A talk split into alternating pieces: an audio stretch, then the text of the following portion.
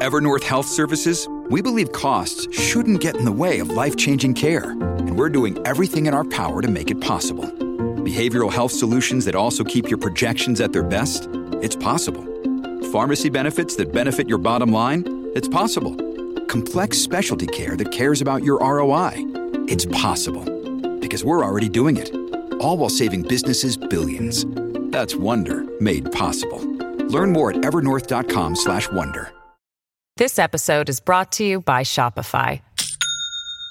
Do you have a point of sale system you can trust or is it a real POS? You need Shopify for retail. From accepting payments to managing inventory, Shopify POS has everything you need to sell in person. Go to shopify.com/system all lowercase to take your retail business to the next level today. That's shopify.com/system.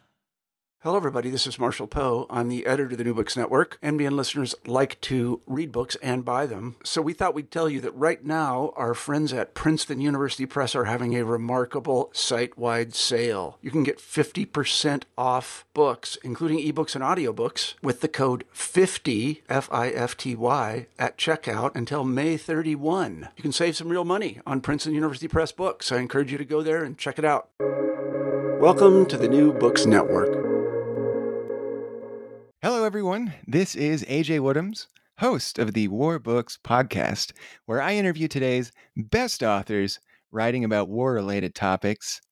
Uh, today, I am so excited to have on Mark Galeotti for his new book, Putin's Wars From Chechnya to Ukraine.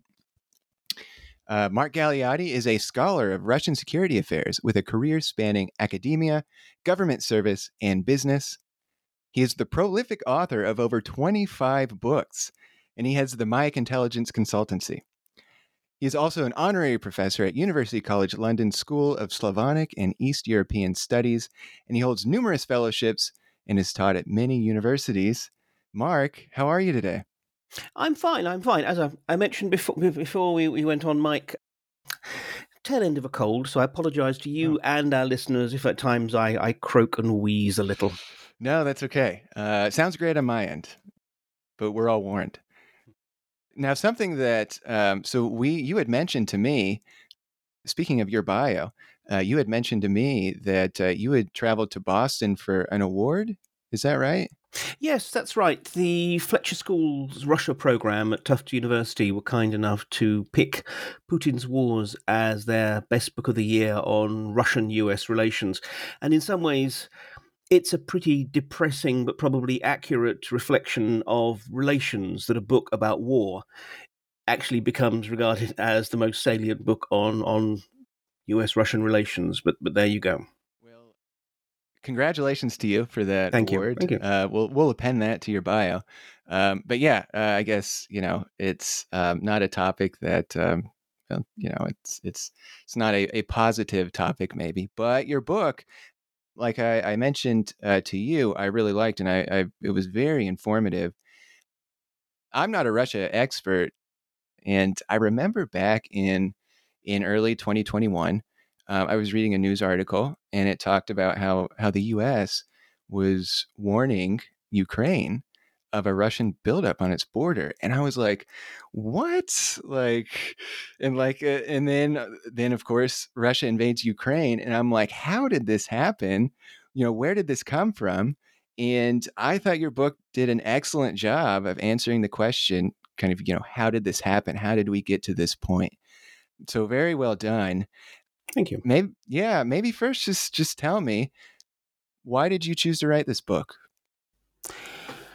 I mean, I chose to write it, and remember, obviously, such, such is the nature of you know production schedules and writing schedules that this was envisaged between myself and Osprey, the publishers, at a time when we didn't actually expect there to be this kind of a conflagration taking place. Instead, it was in some ways a reflection of the degree to which it had become clear that war fighting was a central element of Putin's vision of what a great power was. You know, he's he's not some sort of hippie 21st century soft power and connectivity and such like guy. No, he's a very 19th century geopolitician. that a great power is, is in, in part, at least, in large part, measured by its capacity to intimidate and, if need be, coerce other powers to doing what it wants. And I suppose it just it was reaching the point where you know we were starting to talk about late Putinism, a sense that sort of almost a what creative capacities there were within the Putin era, and we have to recognise that. I mean, without in any way um, trying to exonerate him for what he's done, we have to recognise that the first two terms of Putin's presidential career were actually, for Russia, very successful. It's the third and fourth, which have been so catastrophic. But so, no, it, it seemed to be that we were on sort of the, the downward curve of that arc, and we could actually sort of say something more general about Putin, his political career, and the way his vision of Russia has been so centrally underpinned by the notion of war. I mean, in all the period in which he's been either president or president behind the scenes, well, notionally prime minister, 23 years so far, only three of those years was Russia not, in effect, at war. Yeah, uh, and that's um, you know from your book. So the the wars that you, I've got them listed out here. The wars that you you talk about: uh, Chechnya, Georgia, Crimea, Donbass, Syria, Ukraine. Um, I I knew almost nothing about Chechnya and and Georgia. Uh, obviously, Crimea was a very that was a very famous that was a very well known event when that happened. Um, but yeah, I uh, you're you're right that for almost his entire uh, presidency, or for when he's been calling the shots, Russia's been at war, or they've been preparing for war, um, which I, I, found very insightful. Uh, let's maybe just kind of start with those first um, those first two wars that you talk about in your book uh, Chechnya and Georgia. Although I think you talk about Yugoslavia a little bit too.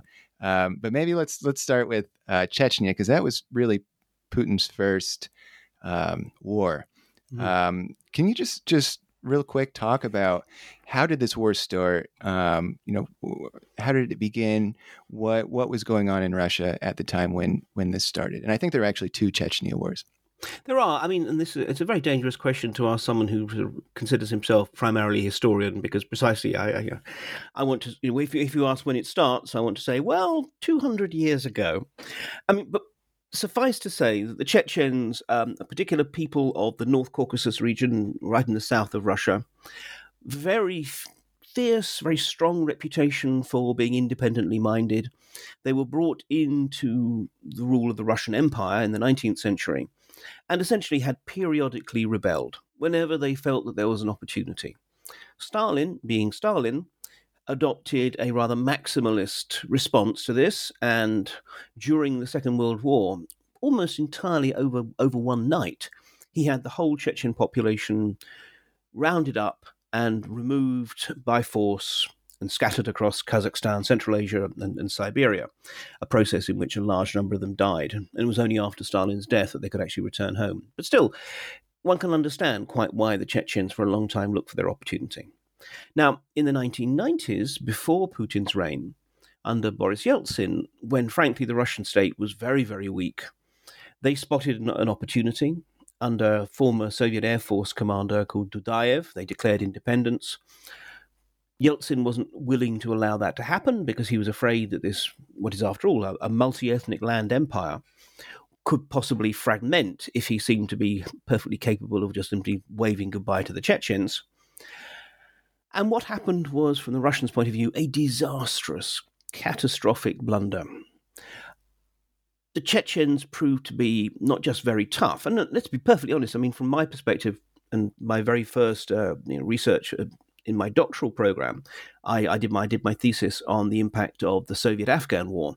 Well, frankly, tough as the Afghans are, frankly, I think the Chechens would more than give them a run for their money. And what happened is, in effect, tiny little Chechnya, by virtue of how it fought as guerrillas on the battlefield and also by launching terrorist attacks within Russia, essentially forced Moscow to a draw. Now, that wasn't a situation that could be allowed to continue. And so, even before Putin was president, when he was still prime minister briefly, he was responsible for rolling into place the start of a new campaign, a much bigger, more properly arranged one, and one also in which, and you mentioned that you hadn't really sort of known much about it, the state made a much greater effort to control the narrative and limit who actually could go and report. It was a very, very brutal. I mean, civil wars tend to be, but even by the standards of civil wars, we saw the capital of, of Chechnya sort of leveled in the same sort of way that we're now seeing Ukrainian cities being being sort of hammered flat. That was, I think that was the one thing I knew about Chechnya is mm-hmm. that it was devastating um, to to uh, the cities that were in Chechnya. Yeah, um, I mean, and this is the thing. It doesn't matter if we're talking Aleppo in Syria or you know Mariupol and, and now Bakhmut in, in Ukraine. Unfortunately, where where the Russian military goes, they tend not to have compulsion compunctions about uh, doing this kind of damage. The first, so the first Chechen conflict was in 1995, 1996. Yeah, this is the awful thing. Uh, yes, I mean, as, unfortunately, please tr- try not to test me too much on dates. That's, That's my absolute blind spot. Numbers. I, I, I always have trouble remembering. Yes, exactly. I, will I'll stick to that.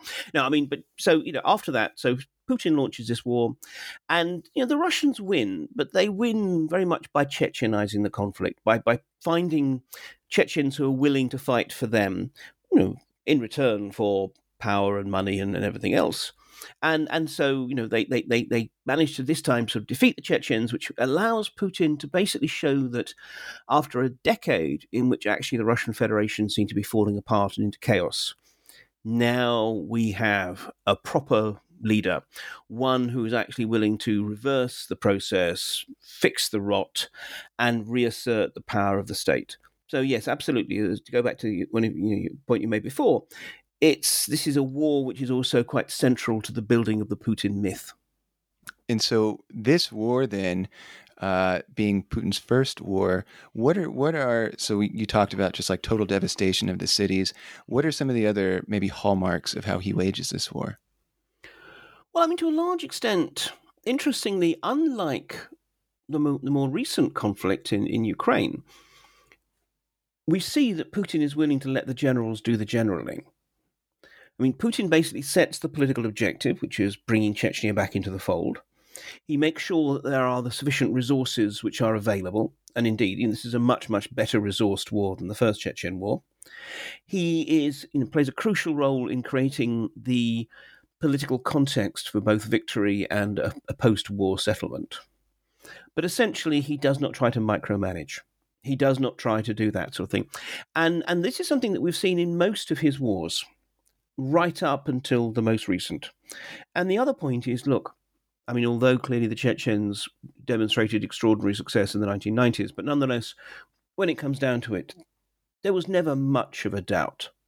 I mean, again, unlike the most recent war, another hallmark has always been that Putin picks relatively soft targets. He does not, I mean, you know, for all his macho posturing, he is not a risk taker he's actually quite timid and um, tends to sort of also agonize over over major decisions.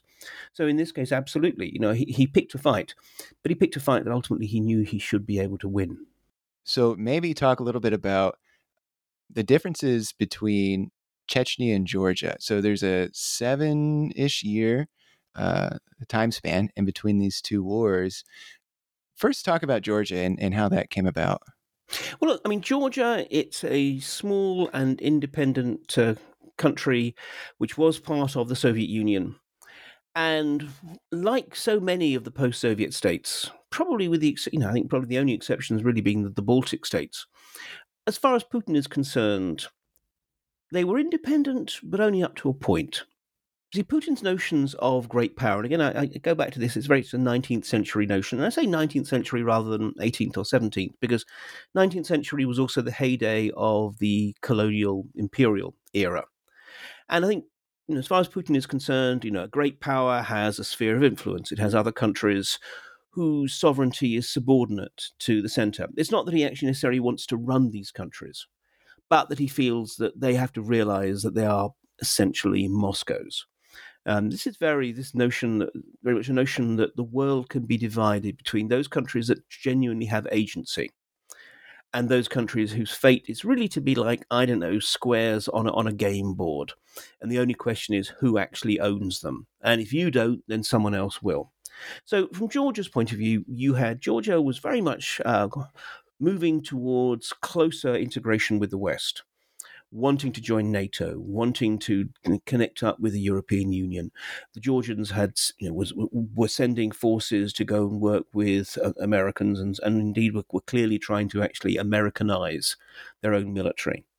And I think from Putin's point of view, and this technically comes in the period when he's not president but prime minister, but in practice he he he was still running things behind the scenes. This was unacceptable for two reasons. One is that, that Georgia itself should not believe that it can break away, especially under a, a firebrand president called Mikhail Saakashvili, who was very, very hostile to and critical of Putin personally. But also, there was an issue, just as Chechnya was in part about showing the other regions of the Russian Federation you do not try and even think about breaking away. Well, so too with Georgia, it was a sense of it was a good opportunity to show the other post Soviet states this is what happens if you go against Moscow. So, you know, it was basically a question of just generating a conflict to allow Moscow to put its foot down and demonstrate that it can cause trouble for anyone who tries to move away from its orbit. Yeah, and it's really interesting because to me, I'm thinking the differences between Chechnya and Georgia, uh, the major difference is that Georgia is its own independent state. But Putin does not see it that way. So, from his point of view, they're actually very similar in the sense that they both are kind of, you know, under the Russian umbrella. And I, I think one of the things too that you get from your book a lot is the the West doesn't seem to understand Putin so much as as much as we as we say Putin doesn't understand us. And I, I mean with Georgia, I think that that's very clear. Yeah, very much. Uh, I think there was an element with the West of sometimes wishful thinking, especially when he was no longer president and his sort of proxy, Dmitry Medvedev, was there as president. And particularly, it was the Americans who, in some ways, they were trying to treat Pinocchio as if he was a real boy. And not only did this mean that they missed what was really going on, but also actually they deeply annoyed Putin. And it's one of the reasons why probably Putin convinced himself he was indispensable and had to return to the presidency. There was that sense of, well, if the Americans like this Medvedev chap, then he's not the guy for Russia. But yes, exactly. As far as he's concerned, going back to Georgia, you know, Georgia is not a genuinely independent state. It has to realize that it, it fine, it can it can cosplay independence so long as it doesn't actually try to use that to, to break away from Moscow. Yeah, and so in terms of how the the the war, if you want to call it a war, the conflict uh, in Georgia, uh, would you call it a war? I, I don't know. It's I guess it was um, Russia. It was a war. Invade. It was a brief war, but it was mm-hmm. I mean only really five days long in terms of the actual sort of hostilities. But no, it was definitely a war. Well, how was this? So how was how was it? How was the war actually waged? Well, the Russians were very keen to not seem to be throwing the first punch. Now, there are two small parts of Georgia which had already, in effect, largely broken away from Tbilisi, the Georgian capital's control. Abkhazia on the coast and South Ossetia, which is right up on, on the Russian border. And the South Ossetians were, were, were much more aggressive in asserting themselves uh, as independent from, from Georgia. I mean, something of a kind of, if you think of those Russian Matryoshka dolls, I mean, Georgia is a small enough country, but even so, you open it up and you can find even smaller countries inside it. And so, what happened is, with the, the Russians' encouragement, the South Ossetians began a campaign really of trying to needle the Georgians into a sort of foolish first move. Now, at the same time, Mikhail Saakashvili, the Georgian president, was actually contemplating military action to try and bring South Ossetia back into the fold and this is you know he's not really a man prone to half measures or spending too much time planning or thinking about things. So you know, in a way, the Russians were pretty sure that Saakashvili was the kind of guy whom they could provoke into an unwise act, and indeed they did. And Saakashvili sent his forces into South Ossetia. There were Russian peacekeepers in the South Ossetian capital, Tskhinvali, and they came under fire. Probably not because the Georgians wanted to, but just simply in, in the, the chaos of, of conflict. And then the Russians were able to say, we are going in to restore peace. We are going in because the, the Georgians have clearly sort of, you know, broken our understandings and they're firing on our own guys. And the, the you know, the Russians had their forces all ready to roll. So again, it was one of these contests which was no contest. I mean, Georgia, tiny country, its best troops were anyway out of the country, again, as I said, sort of basically providing support for Allied uh, counterinsurgency operations. And the Russians were able to convincingly break South Ossetia and Abkhazia free, deliver some devastating damage to, to the Georgian forces, go half the way down the road to Tbilisi, and then just stop agree to a peace and withdraw. And again, it was a very performative act. It was that we could have carried on. There was no way you could have stopped us from taking Tbilisi had we wanted to. But that's not what we're about. We're just here to teach you a lesson. So, you know, it, it was uh, a five day war. The interesting thing is, though, of course, the Russians won. I mean, there was just such a ridiculous mismatch of, of, forces. But on the other hand, they certainly did not win anywhere near as well as they ought. There were all kinds of catastrophic and, and, and sort of clumsy blunders, ranging from airstrikes being launched against airfields that hadn't been used for, for years. Um, a lot of friendly fire incidents, cases of the Russian communication grid not working, so that you know a general actually had to borrow a journalist's satellite phone in order to issue orders. All that kind of another general getting actually very very seriously wounded because he just blundered into a group of Georgian special forces. And so, in some ways, actually, there are two separate lessons that could be learned. One is, hey, the Russians are still powerful. But also, my God, though, they haven't reformed their military anywhere near to the level they should. And this is why the Georgian War, it's a very small war, but it proves absolutely crucial in terms of the history of the Russian military, in that it finally forces a long overdue process of reform onto what was still at that point pretty much a shrunken Red Army rather than anything else.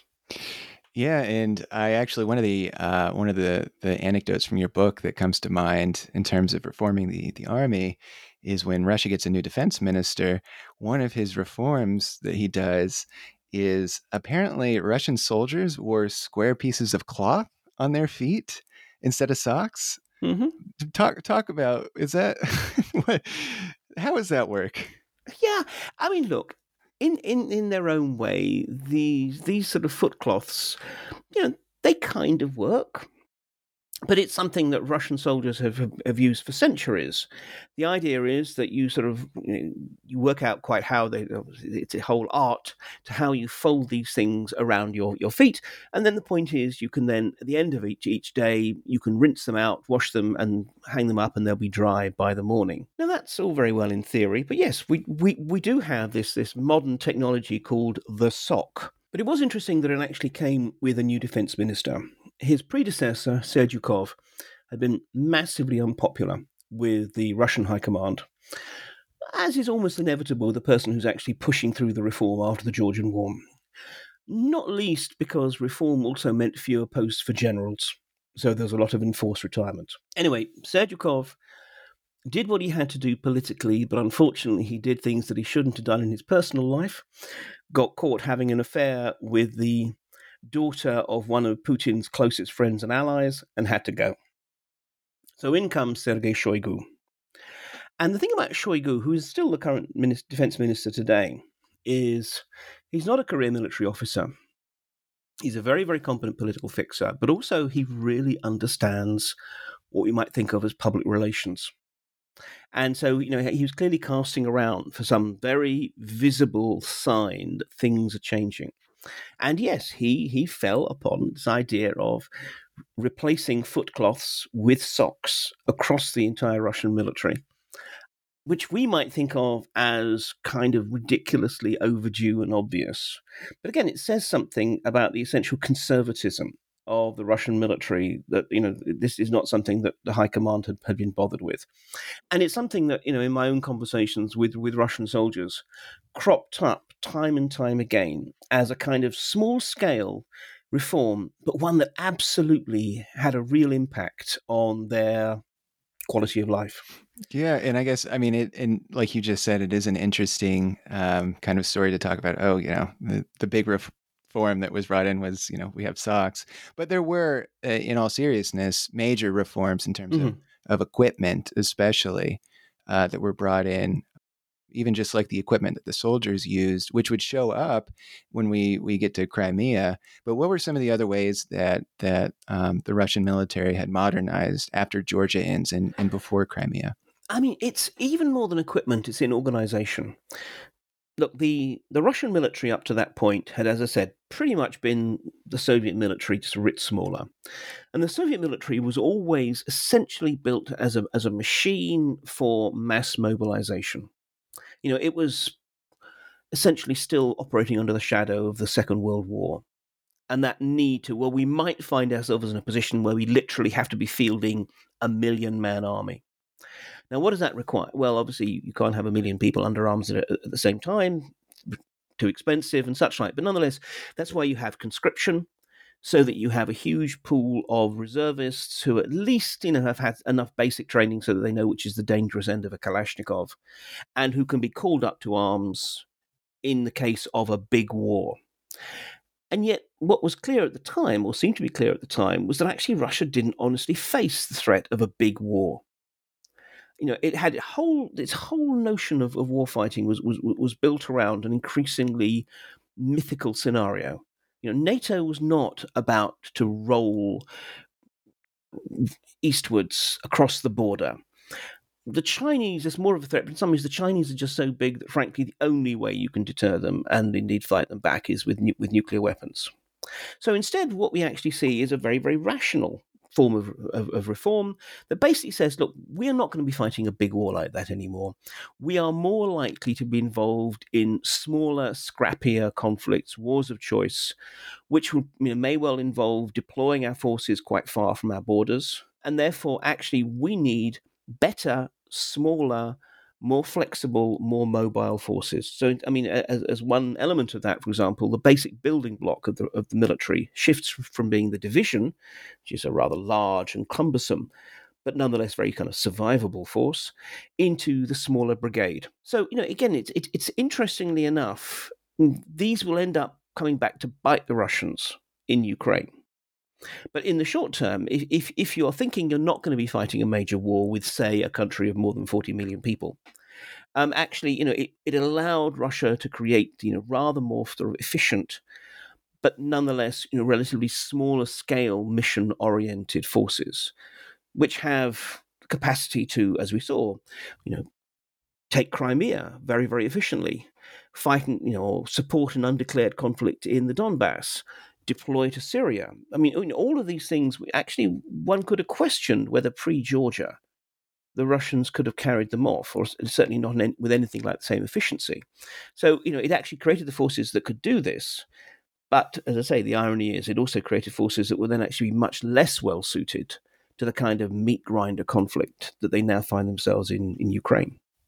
Yeah, and would it would it be fair to say that with Syria um, that that was that was kind of a testing ground for them in terms of their these this new equipment and these new reforms? I mean, wars always are. I mean, look, it's not that I think that this is why they went. I mean, they had a whole variety of reasons. Uh, but certainly, once they had this small scale deployment in Syria, which was primarily some special forces, but mainly air, air power, it became sort of a crucial opportunity to cycle your best pilots through, but also your best air commanders through. You know, everyone wanted to punch their card. It was not only kind of very useful for your career, it also gave the Russians a chance to have a sense of okay, well, you know, who who's any good in in reality, rather than during the kind of choreographed exercises, which unlike Western military exercises, Russian military exercises have tended to be more about pageantry rather than actual real sort of tests of, of, of skills. So yes, they they, they tested a, a, lot of equipment, including you know send, sending in, for example, you know their their new stealth fighter, uh, well, multi-role aircraft, which you know wasn't really needed in Syria, but again, it just gave them the chance to to to to, to put it in there. This is where they also began to to um, you know test out the use of ground based drones, for example, little tracked robots, which haven't proved to be particularly effective. You know, but nonetheless, you know, we, we, we see it as a nice kind of, from their point of view, it's a nice contained sandbox opportunity to test out new new models, new equipment, and also finally a new command structure or a way of, of managing their warfare. They they have this very sort of high tech National Defense Management Center in the deep basement of the Defense Ministry building, which you know looks like any kind of command center in in a, a, sort of modern war film of your choice. You know, lots of big screens and people behind uh, computer banks and such like. But the point is, this was was basically, you know, inaugurated right after the Crimean conflict. So Syria was its first chance to actually see how it really could manage a war that, let's be honest, most in the West did not think that the Russians would be able to sustain. You know, when they actually first deployed their planes, the you know, received wisdom by um, a lot of Western defense analysts was actually the Russians will not be able to sustain this. Their planes will start falling out of the air because they're badly maintained. They won't be able to keep the supplies flowing or whatever. And in fairness, the Russians did actually keep all, all, all that working. And that was in part because of this new command model. So let's let's talk about then Crimea and talk about how this this very swift uh, takeover happened. Yeah, I mean it's interesting. Um, Crimea, obviously, it's it's it's a very historically fraught topic, but essentially it, it was Russian territory until the 1950s then it was sort of shuffled between the Russian and Ukrainian parts of the Soviet Union. But still, from Russia's point of view, it was absolutely crucial, not least because well, it has historical and political roots, but essentially it's the headquarters of the Black Sea Fleet, the most powerful of, of, of, of Russia's uh, conventional fleets. And when Ukraine had its, goes by different names, the Euromaidan or the Revolution of Dignity, the end of 2013 and the beginning of 2014, which swept away a deeply corrupt regime, which to a large extent was in Moscow's pocket. What was actually an organic rising from the Ukrainians who just had had enough was perceived by Putin, who has this exceedingly sort of paranoid mindset, as clearly a plot, a plot by the CIA, and I should mention MI6, it's it's always nice in, in, in the modern world to find at least someone who thinks that Britain still matters. anyway, so so it was all, all, a plot to basically, again, as he would see it, steal Ukraine away from Russia and put it into you know, NATO's sphere of influence. So, from his point of view, you know, this was unacceptable, but particularly Crimea. Crimea, which actually has a large population of ethnic Russians who, you know, particularly like some naval, naval veterans and their families who'd settled and everything else. So he very quickly said, look, we need to bring Crimea back into the fold. Now, there had been operational plans for this for a long time, probably going back to the 1990s. But that's because, look, soldiers' jobs or you know military planners' jobs are to come up with responses to all the various potential scenarios that they think could happen. Anyway, so basically, the the plan, the op plan, was was pulled out of the relevant drawer. Um, you know, blown clear of dust, and they quickly moved into doing it. What was really interesting about the Crimean operation is the degree to which we saw the integration of not just military but non-military tools. You know, the, the heavy lifting for taking over the peninsula was done by the so-called little green men, or as the Russians call them, the polite people. In other words, Russian naval infantry, marines, and special forces who are just not wearing their insignia and such like. Which so much was made of that. Well, I heard some of, kind of you know had, novel tactic. this episode is brought to you by Shopify. Do you have a point of sale system you can trust, or is it a real POS? You need Shopify for retail, from accepting payments to managing inventory. Shopify POS has everything you need to sell in person. Go to shopify.com slash system, all lowercase, to take your retail business to the next level today. That's shopify.com slash system. I had heard of the little green men, and it's like some it's one of those things I hear in the news. And in your book, you know, you talk about they're just like soldiers without insignia, but how does that how does that work exactly? Well, really, I mean, it, it, it worked. Look, I, let's be honest. I mean, often it's, it's not unusual for soldiers not to actually have big, big flags and badges saying what they are. It's really that, in a way, the, the, the ruthlessly cunning tactic that the Russians used was to lie. When when this first happened, when you first actually had forces coming out of the, of the bases, because they were already there because of the Black Sea Fleet being there, and starting to occupy key locations, immediately people turned to the Russians, and the Russians said, "It's not us. Nothing to do with us, mate." And in, again, we might think that's so obvious, but that is a, a major breach of what we might think of as sort of diplomatic etiquette. Yeah, you're right about and how was, Putin Putin even says he, he like he jokes that like maybe they bought their equipment at a surplus store. yeah, something. exactly. Now I was actually in Moscow. I, I I I lived in Moscow for most of 2014, and just out of curiosity, I duly did the rounds of all the various army surplus shops I could find. And, and surprisingly enough, none of them had latest version Ratnik military kit oh, that, that, these guys were wearing. That's but investigative yeah, exactly. reporting at its finest. Absolutely, quite. and who, who'd have thunk that it turned out that, in fact, Putin was lying? But the point is look, it, it, what that did was it gave both Kiev and the West just that hesitant moment in which they were thinking, well, you know, could it be that there's something else? There were all kinds of weird and wonderful theories circulating that these might actually be mercenaries, or that this was some kind of maverick operation by the Black Sea Fleet that hadn't been endorsed by Moscow or whatever. But you know, but it did the job in that it gave the Russians 24 to 36 hours grace, by which point they had pretty much locked down the peninsula. Yeah, and these are people who've like gone into like government buildings and you know these these little green men were basically just like soldiers who infiltrated the Ukrainian government. Uh, yeah, but it's not just that. I mean, they also there, there were. I mean, actually, the irony is there were more Ukrainian troops than Russian on Crimea, even though not all of them were sort of actual combat troops.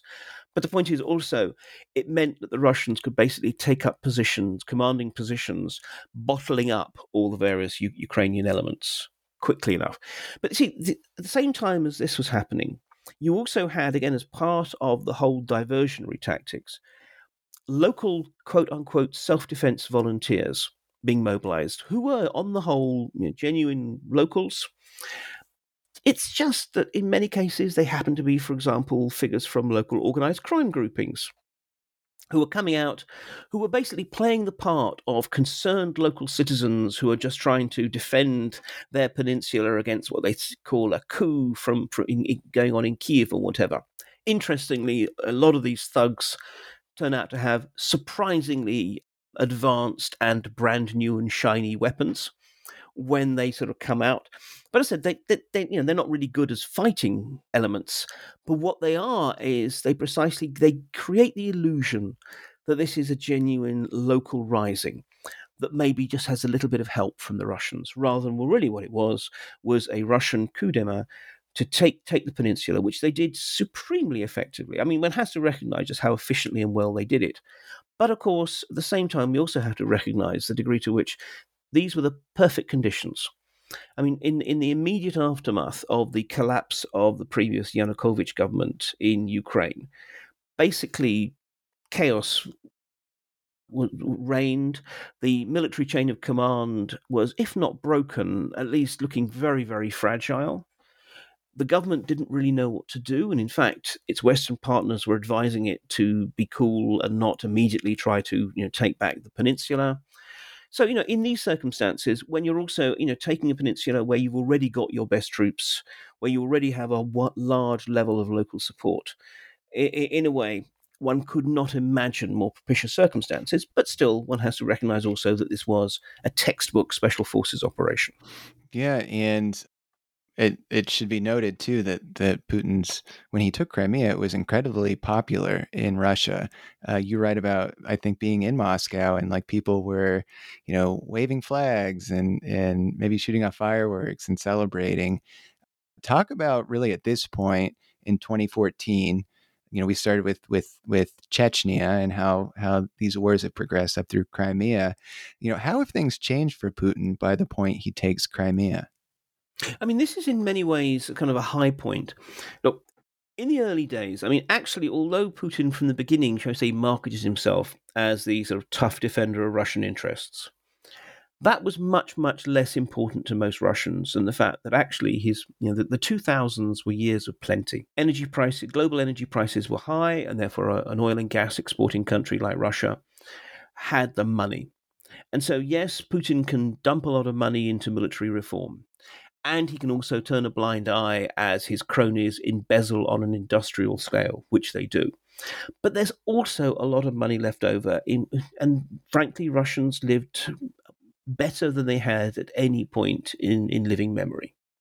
So this is the point when Russians sort of, you know, they got their, their apartments and they were able to actually enjoy consumerism and they begin to travel a bit and be able to do some tourism and all that kind of stuff. So, you know, Putin was pretty popular then. But of course, any politician knows that being effective yesterday does not necessarily ensure that they're going to support you tomorrow. And and I think you know as we began to see, you know, Putin began to lose some of his luster. Because also a key element of his uh, appeal had been that he kind of in some ways brought back stability after the chaos of the 1990s, which was a period of you know massive, not just uncertainty in people's lives, but misery, violence on the streets, you name it. And you know, Putin did bring back a degree of you know law and order and stability and predictability But this was beginning to decline. When he returned to the presidency after his period sort of as prime minister, which he did just simply to get round the term limits of the constitution, uh, he was met with, with protests in Moscow. You know, people were really thinking, actually, no, you know, you've we appreciate what you've done, but your time is not necessarily still around now. Crimea changed all that for a while all of a sudden, you know, it, it, it, was that actually, you know, the things that Putin was saying about the, the need to assert and defend Russia's interests seemed to come true. You know, Ukraine's fallen into chaos, but doesn't matter because Crimea is now back Russian. And what's more, it's done almost bloodlessly. It's just, there's no more than five deaths in the entire takeover, takeover and at least one of those was self inflicted you know, it, it, it, seems to have been a sort of a perfect example of power projection on the cheap that has now brought brought this sort of territory back back home as I said. So yeah, it was tremendously popular. I mean, the the the, the uh, evening of the day in which the uh, thoroughly rigged uh, referendum in Crimea to want to join Russia oh, came through. I scarcely got a wink of sleep because I had an apartment which was on one of the big ring roads in Moscow, and exactly all night long people were sort of driving in convoy round, blowing their horns, cheering, waving flags, and such like. This is this is not something that the Kremlin had orchestrated. This was a genuine outflow. The point is, though, that I think from Putin's point of view, he he drew some rather inaccurate conclusions. First of all, he thought that this this popularity bump would last, which clearly it doesn't. You know, everyone's enthusiastic today, but then what? Secondly, I think that he he overgeneralized it. He felt that because Russians were enthusiastic about Crimea, that they would generally be enthusiastic about any assertion of Russian power. And that's that's clearly demonstrated itself to be false. Crimea was a special case. So talk about so after Crimea happens, I, I, mentioned at the beginning of the show that you know, as me who just I read the newspaper and and that's about it. This this full scale invasion into Ukraine was it seemed like such a crazy thing and just kind of out of nowhere. But uh, talk about from Crimea leading up to 2021. You know what sh- should people have been so surprised at the Ukrainian at the invasion of Ukraine? What what was the buildup there? Well, look, I mean, I, I, should hold my hand up beforehand and say, look, until about a week before the invasion, I thought it was no more than 30 to 40% likely because it did not make sense. And I'll sort of come to quite why. But yes, I mean, in, in, in terms of the progression, look, human beings are great engines of pattern recognition, sometimes where no pattern exists. So we have a tendency to think, well, he invades in 2022, he seizes Crimea in 2014, we should be able to draw a nice, neat, straight line.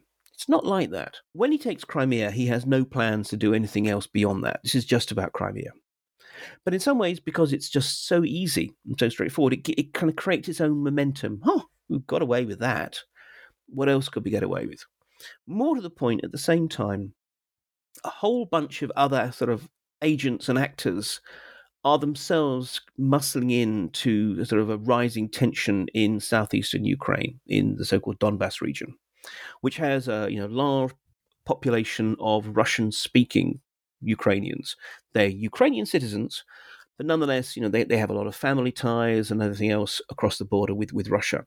And they were not necessarily happy with what had happened in Kiev. They were worried that they were going to face a, a backlash from the Ukrainian speakers, all that kind of thing. And, you know, there are people who want to try and basically capitalize on this. And the thing is, you know, again, we have a sense of the Putin regime as being something that's incredibly controlled and disciplined as if it's some kind of modern equivalent of a sort of Bond villain Spectre type organization where sort of Putin sits there giving instructions. In fact, it's a lot more chaotic, and Putin is a lot more lazy. And often he's kind of he's willing to give people a certain amount of free leeway without actually committing, just to see what happens.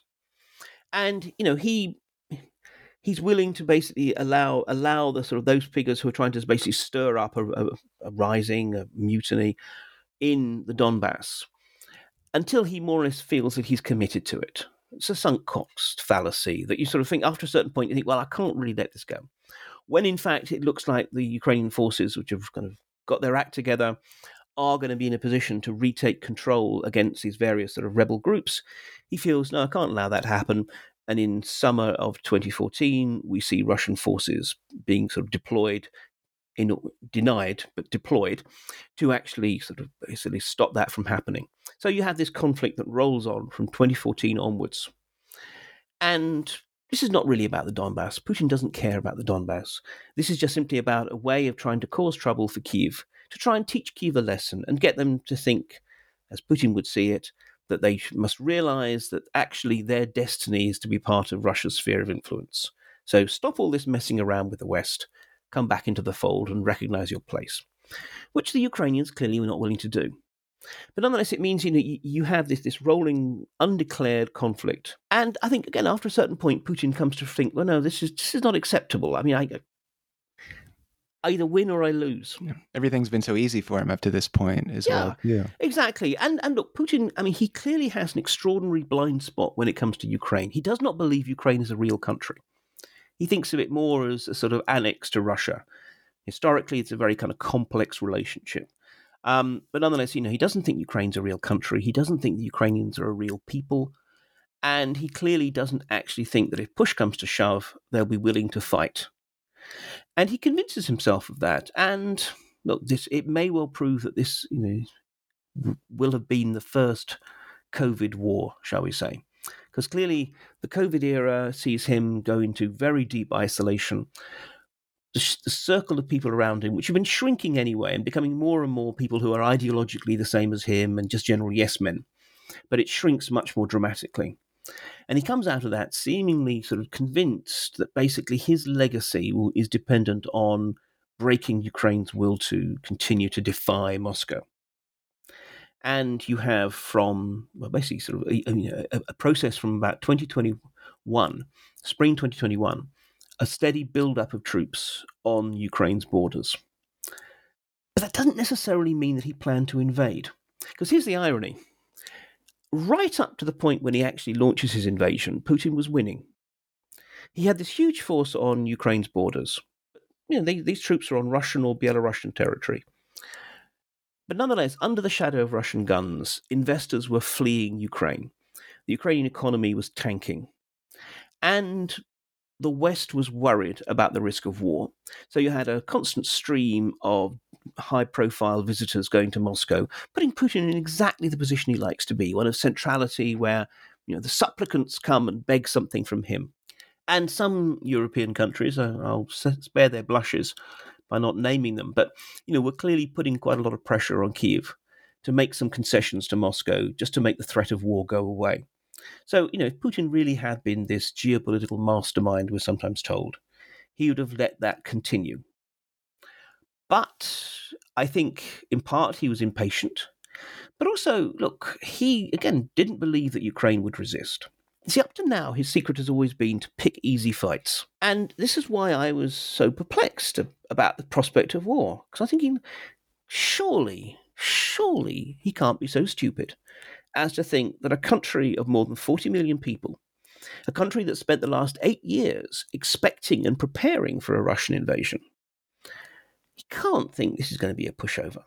But the irony is that the very people who were most bullish about the fact that the Russians would invade, you know, and that's particularly, we're obviously particularly talking about the sort of American think tank close to the government sort of community, were also the ones who seem to be most bullish that two weeks and it'll all be over, which is clearly what, what Putin was thinking. He thought that basically he could roll in, they could quickly seize Kiev. President Zelensky of Ukraine would either flee or be arrested or be killed a new puppet government could be installed. Yeah, there'll be some there'll be some trouble. There's a whole few holdouts that have to be eliminated. There'll be some protests, and it's worth noting that a large proportion of that initial invasion force were not actually troops, but National Guard, sort of paramilitary security forces, right, you know, glorified riot police, precisely because that's what he thought he would face riots, not warfare. But basically, he too seemed to have thought that two, three weeks and, and basically it'll be a done deal. So, you know, from my point of view, I was thinking Putin wouldn't invade because it would be a hard fight. Putin ultimately invaded because, as far as he, you know, he he was he convinced himself, and no one was willing to disabuse him of this view, that it would be easy, and therefore, almost why wouldn't you invade in that case? Yeah, well, and, you know, I think that what I think it's fair to say that post invasion things have gone badly um, for for Russia. But frankly, it's it's for me and well, for everybody, it's it's uh, hard to get news about how things are actually going.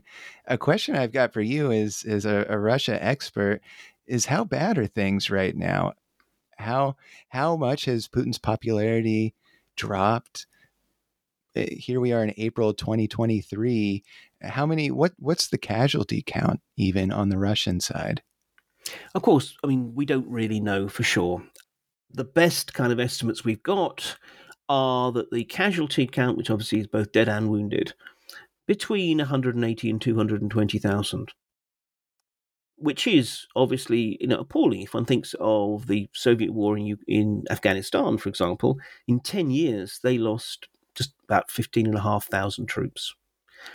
And you know, Russia, a smaller country than the Soviet Union, has lost this many. But of course, the Ukrainians have also been taking a lot of casualties as well. You know, if we accept the sort of again the the, the generally sort of distributed figures, then proportionate to population. Remember, Russia is more than three times the size of Ukraine.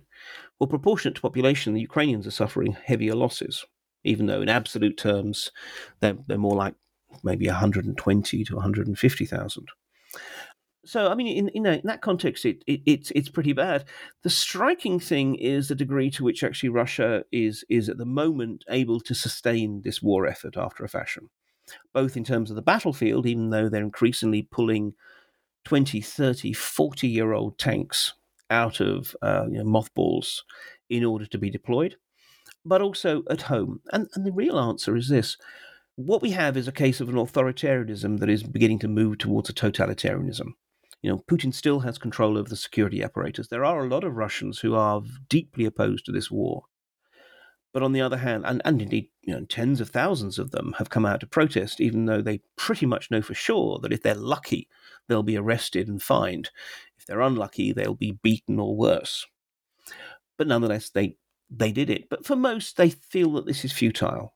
Um, I mean, let's be honest, most of us are not heroes most of us are not willing to go out and know that the riot police will truncheon us down, but think, well, that's the right thing to do.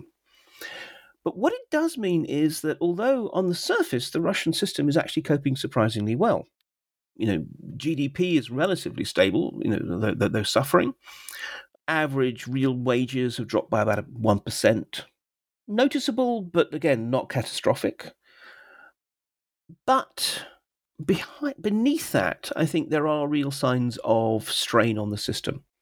And in particular, a kind of a hollowing out of the regime. Because after all, Putin tend, basically depended on three key assets.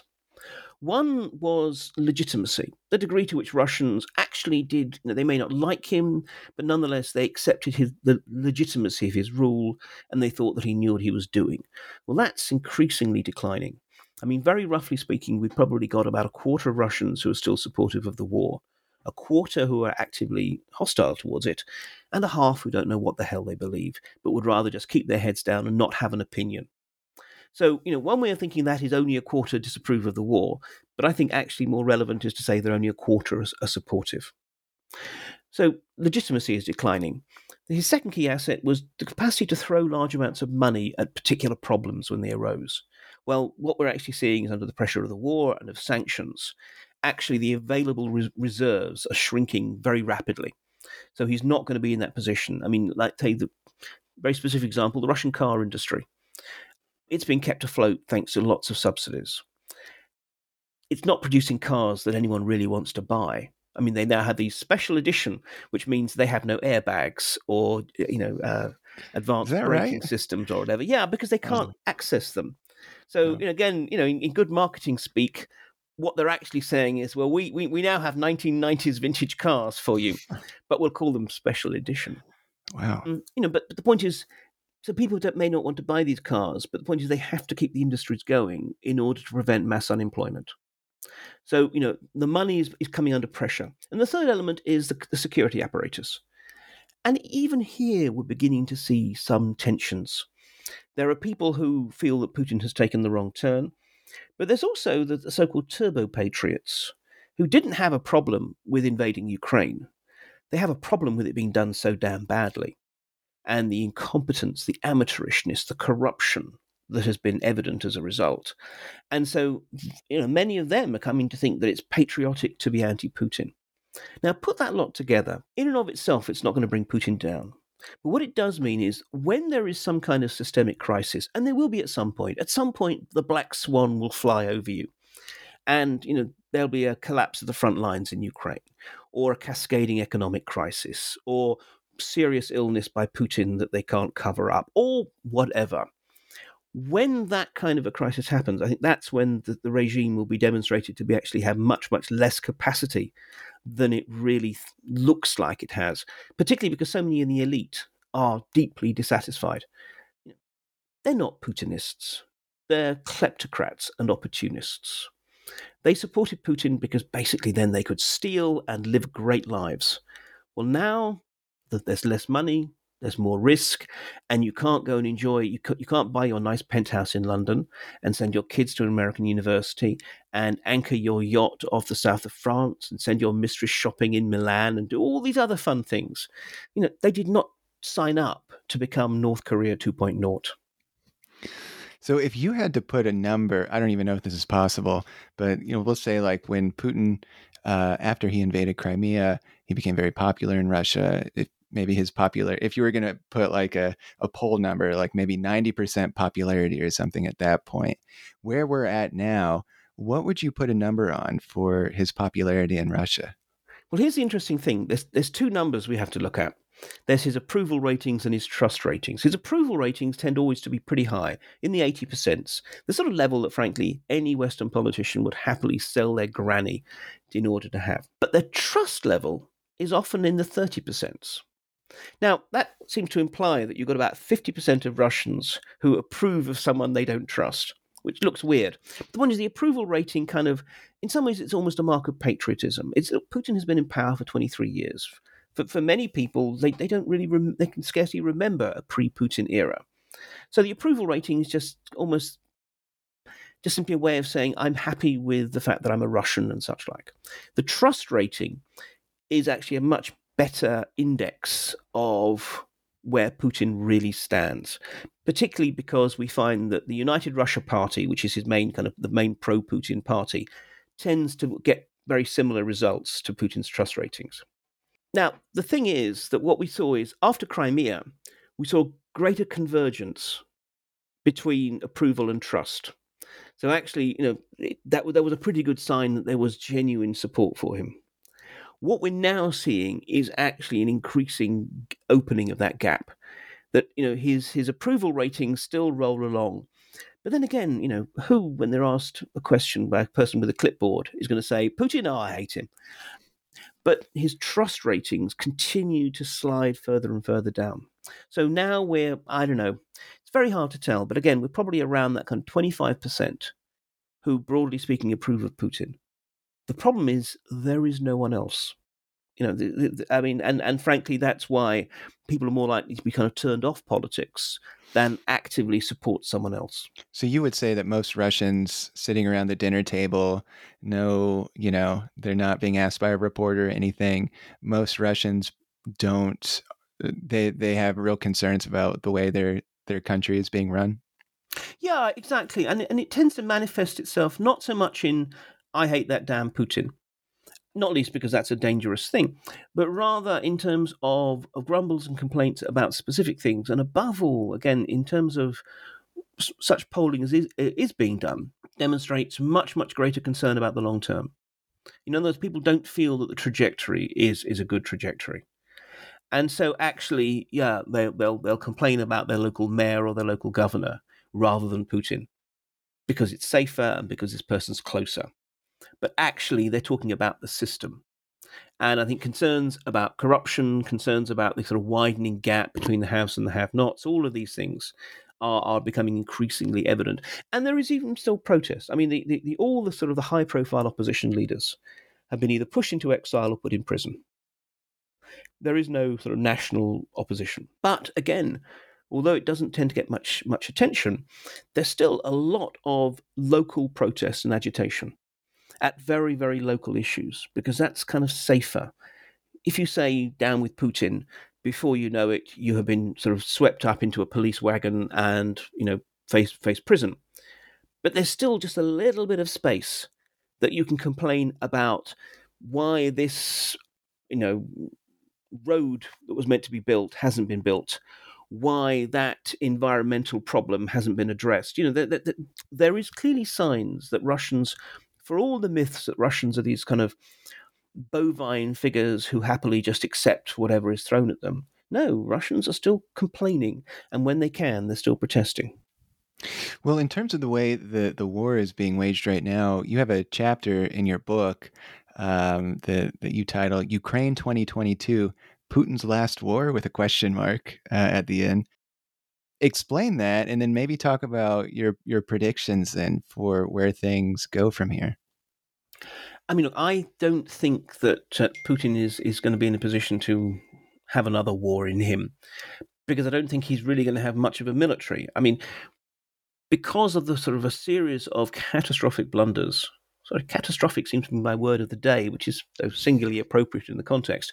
But anyway, because of that, it, eh, you know, it's so much of the best of Russian kit and Russian troops was squandered in the early weeks and couple of months of the war.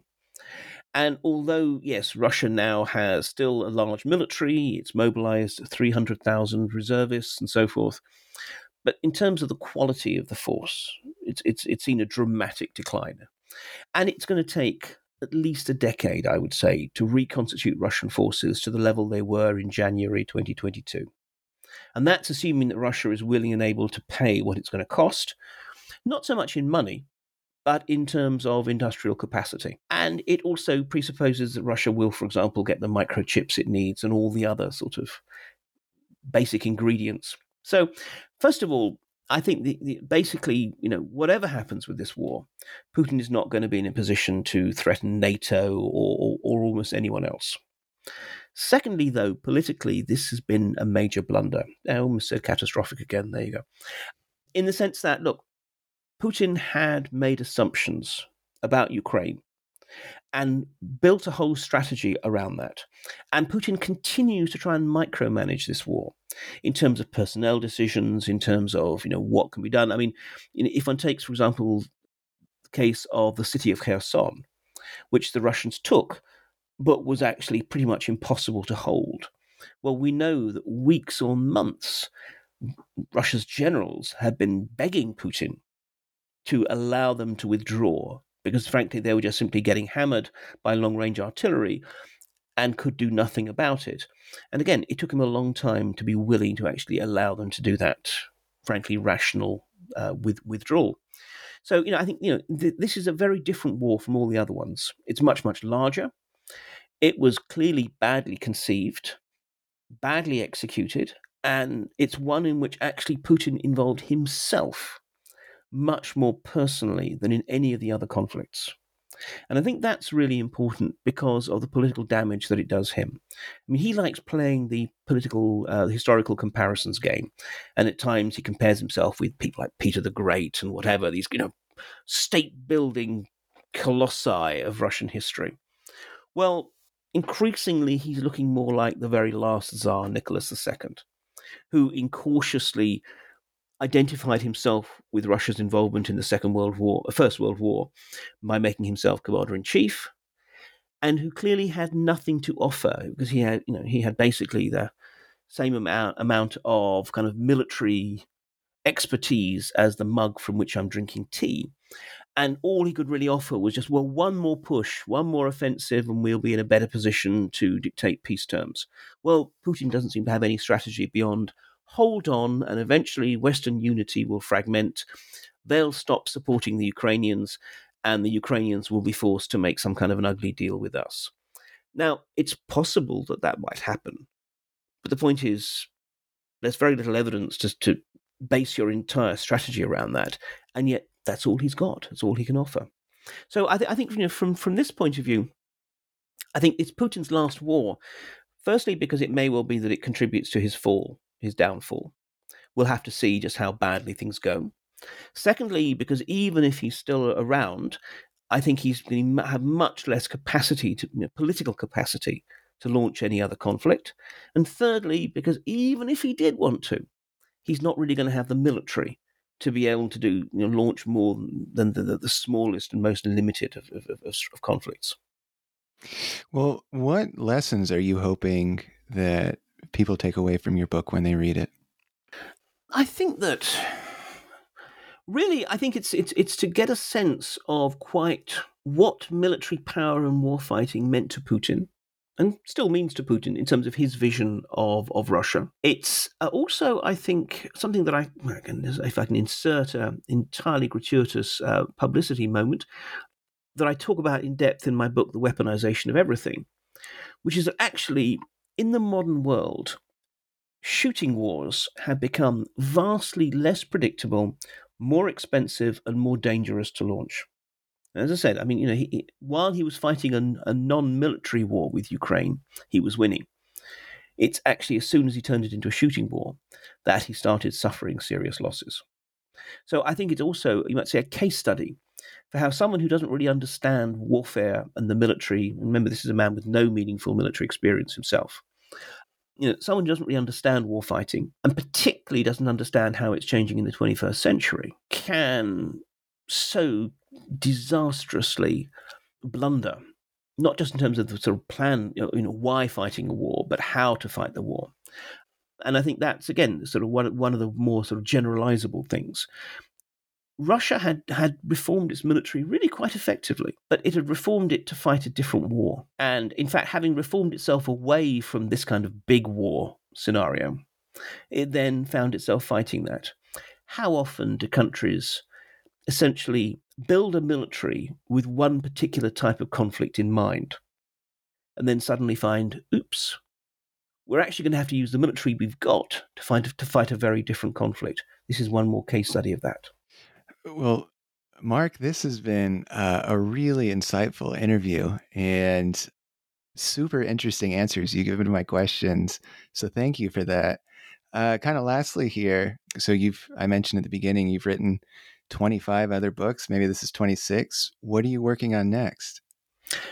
I, I mean, I've got a book that's currently with, with the publishers, which has nothing to do with anything military. It's essentially a history of the world told through the prism of organized crime kind of tentatively titled Homo Criminalis. But in, in terms of this sort of area, I, I'm working on a sort of follow on for Osprey, which again sort of tentatively titled Forged in War, which is essentially a military history of Russia from the very, very beginnings when more or Russia was kind of created through invasion, through Viking invasion, all the way through to the present day, and very much tries to sort of assess the degree to which insta- not, not so much instability, but actually insecurity has been at the center of Russian leaders, doesn't matter if they're czars or commissars, understandings of their position. And in a way, that has shaped Russia's history in terms of being an authoritarian regime, being aggressive, being, you know, feeling the need to push its boundaries outwards constantly, you know, in that sense of, well, next time we'll be able to put ourselves in a position in which we feel secure. So it's an attempt to, put, to do a very, very big picture notion of what's going to happen.